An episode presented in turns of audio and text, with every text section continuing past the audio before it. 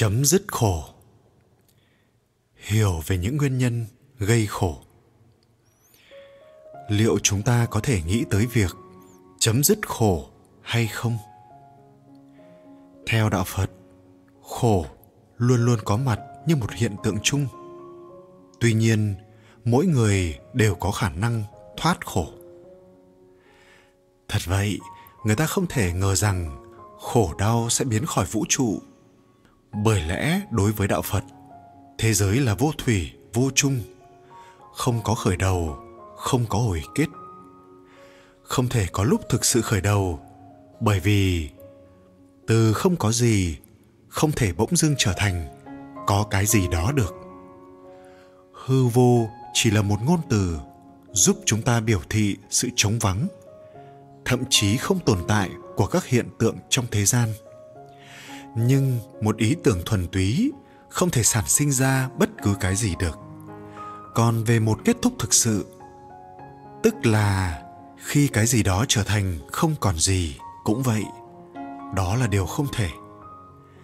Vậy mà ở đâu có sự sống sinh sôi nảy nở trong vũ trụ, thì ở đó có khổ đau, dưới dạng bệnh tật, già nua, chết chóc, chia lìa với những người mình yêu quý bị cưỡng ép phải gắn bó với người áp bức mình. Cần mà không có, buộc phải đối mặt với điều chúng ta lo ngại, vân vân.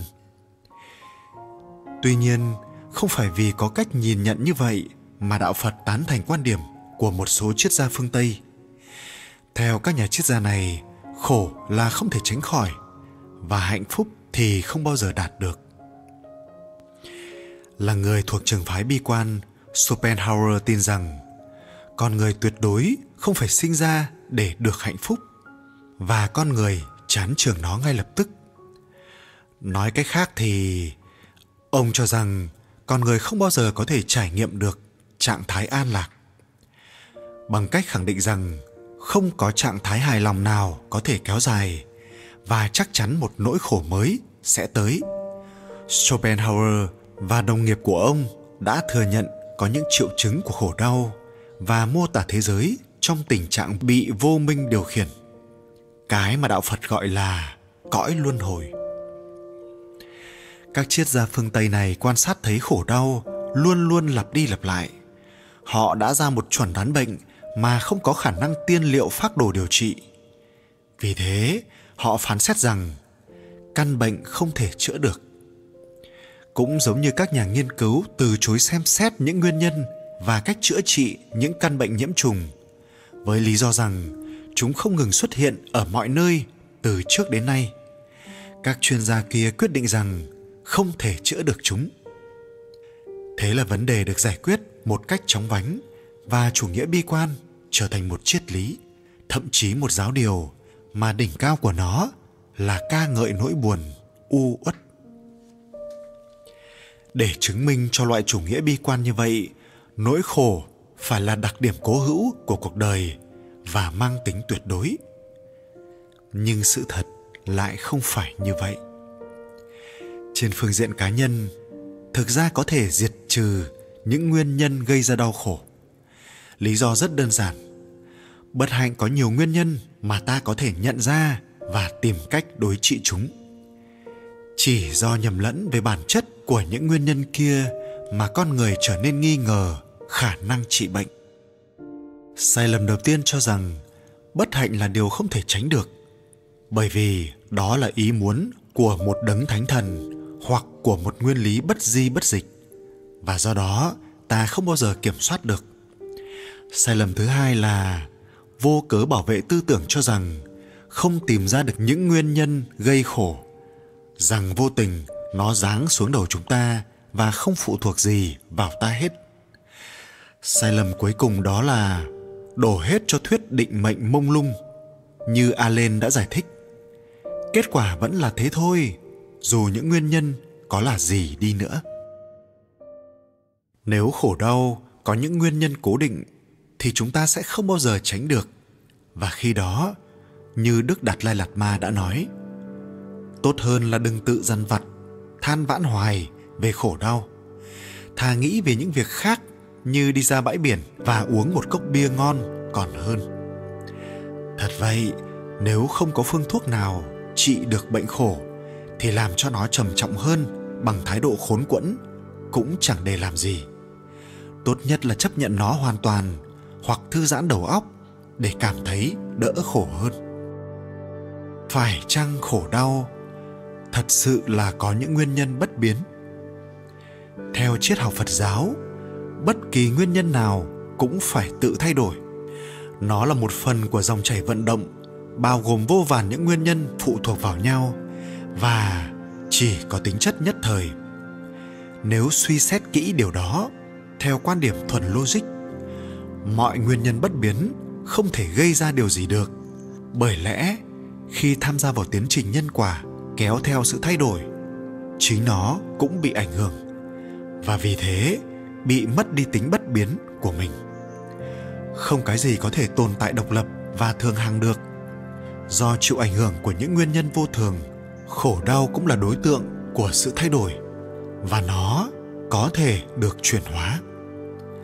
Vì thế, không có cái bất hạnh ban đầu mà cũng chẳng có cái khổ đau vĩnh viễn nếu ngược lại, khổ đau tác động một cách vô cớ hoặc theo một kiểu bất kỳ, thì luật nhân quả chẳng có ý nghĩa gì nữa. Mọi thứ đều có thể xảy ra từ bất kỳ điều gì. Hoa có thể mọc giữa không trung và ánh sáng có thể tạo ra bóng tối, vân vân. Đương nhiên là điều gì xảy ra cũng phải có nguyên nhân. Có đám cháy nào lại không bắt đầu từ một tia lửa?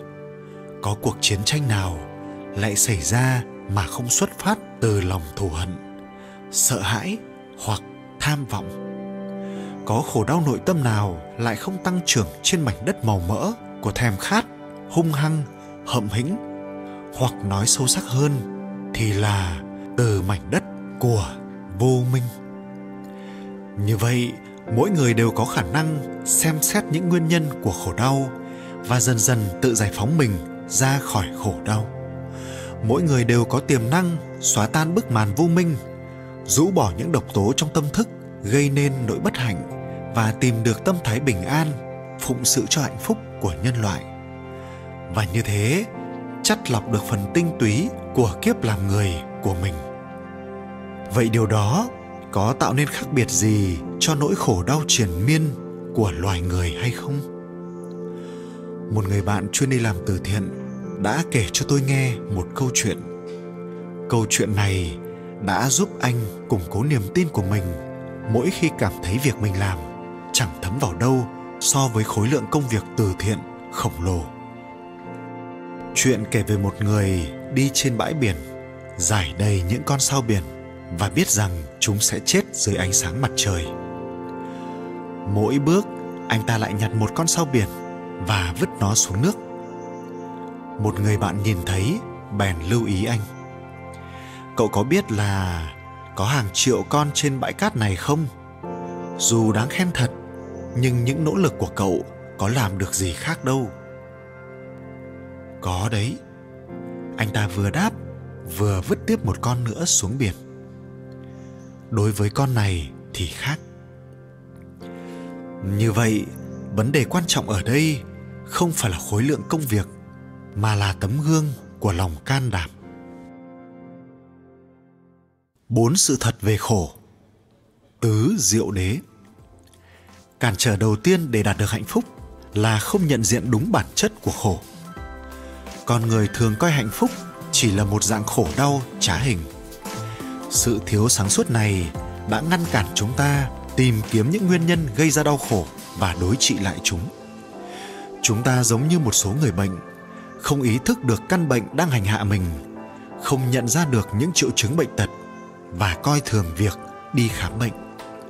Hoặc tồi tệ hơn giống như những người biết mình bị bệnh xong lại thích tránh né hơn là điều trị nó. Cách đây 2.500 năm 7 tuần sau khi Đức Phật đạt được giác ngộ dưới cội Bồ đề, Ngài đã thuyết giảng giáo pháp lần đầu tiên tại vườn Nai, Lộc Uyển, gần thành Ba La Nại. Ở đó, Đức Phật đã tuyên thuyết bốn sự thật cao cả. Sự thật thứ nhất là khổ. không phải chỉ có cái khổ nhìn thấy được mà như chúng ta biết cả những hình tướng rất tinh vi của nó nữa sự thật thứ hai là nguyên nhân khổ tập khổ vô minh kéo theo tham lam độc ác kiêu mạn và nhiều tư tưởng khác đầu độc cuộc sống của chúng ta và cuộc sống của những người khác. Sự thật thứ ba là có thể loại trừ được những độc tố tâm thức đó, diệt khổ. Sự thật thứ tư là con đường biến khả năng trên thành hiện thực. Đạo. Đạo là một quá trình tiến hành mọi phương pháp giúp diệt trừ gốc rễ của khổ đau. Tóm lại cần phải, thứ nhất, nhận diện khổ. Thứ hai, diệt trừ gốc rễ của nó thứ ba làm cho hết khổ và thứ tư bằng cách thực hành đạo. Ngay từ lần thuyết pháp đầu tiên, điều được đức phật nhấn mạnh không hề phản ánh một cái nhìn tiêu cực về cuộc đời. Tựa như một thầy thuốc giàu kinh nghiệm, ngài khuyên chúng ta nhận diện bản chất của khổ đau để truy ra những căn nguyên của nó, tìm những phương thức và áp dụng chúng chính vì thế mà đức phật thường nói rằng, chúng ta nên coi mình là những người bệnh, coi đức phật hoặc người thầy tâm linh như một thầy thuốc giỏi, xem lời giảng của ngài như một đơn thuốc và con đường chuyển hóa bản thân như là quá trình chữa bệnh.